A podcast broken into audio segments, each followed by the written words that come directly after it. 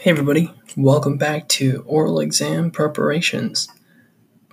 Our episode today is on basic conducting concepts. We'll see you soon.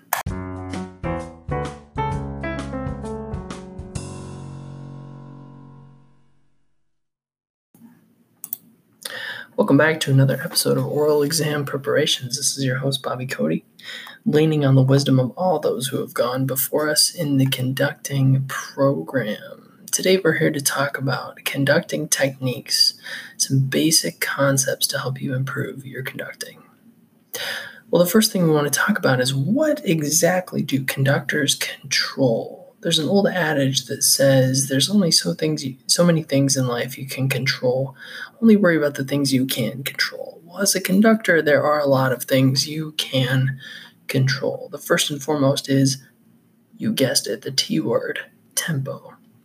We control the tempo with our baton, with our movements, with our movements in space, harkening back to the Laban gestures. How fast do we arrive at the beats and how much space we put between them controls the tempo. The next thing we control is our dynamics.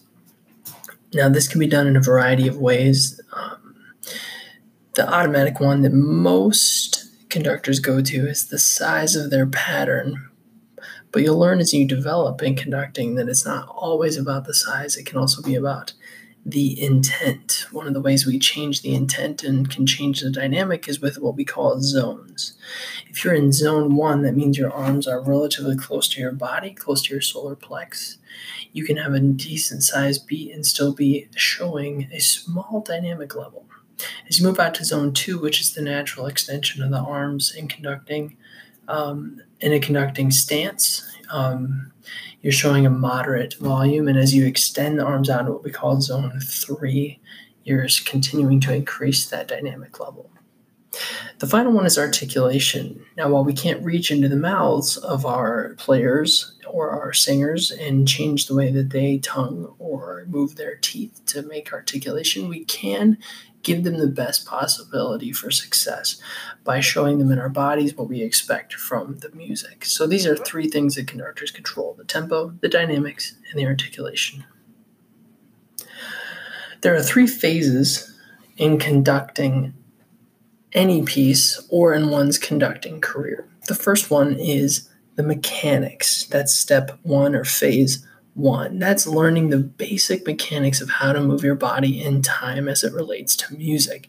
This includes things like beat patterns, ictus, preparational beats, um, size of pattern or location of pattern for different dynamics, things we discussed above. Phase two is gestures. So there are an infinite number of gestures to learn. And when we mean when we say gesture, we mean how what does your body do that represents the music itself, not a point, for example, is specifically used for one specific type of moment. No, our body is creating the music in a visual way, and there's an infinite number of gestures. If you need to start of the gestures, we go to the Laban method as a basis from which to work.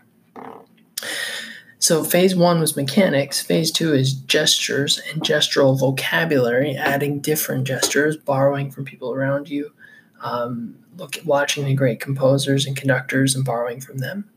And once we've achieved these two, we move to intuition. This is where we look at our score and our hands do what they see.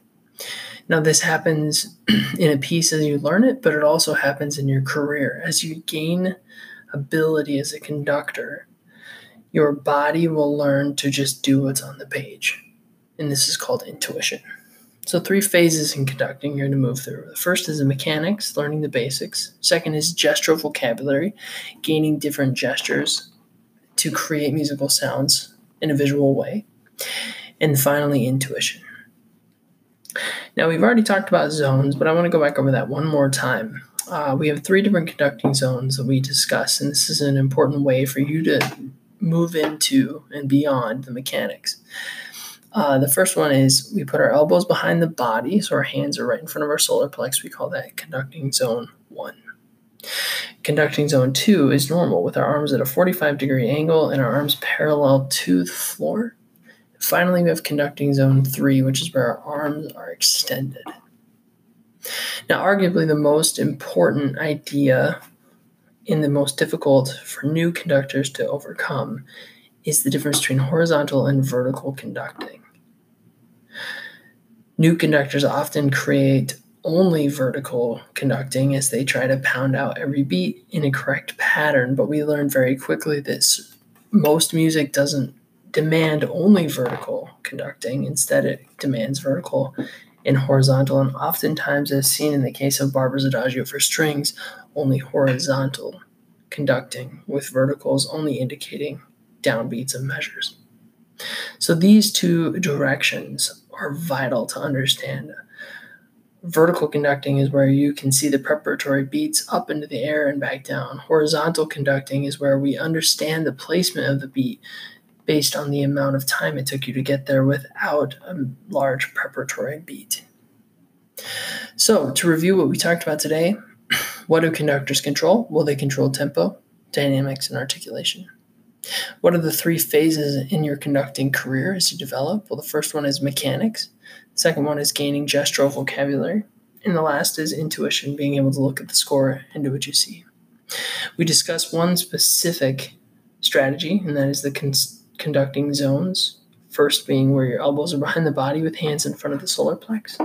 The next is being in a normal position where your arms are at 45 degree angles with them parallel to the floor. And finally, the third is with your arms extended. Lastly, we discussed conducting direct directions, whether we're conducting horizontal or vertically. I hope that helped you understand some more about conducting, and I hope to see you next time here on the Oral Exam Preparation Podcast.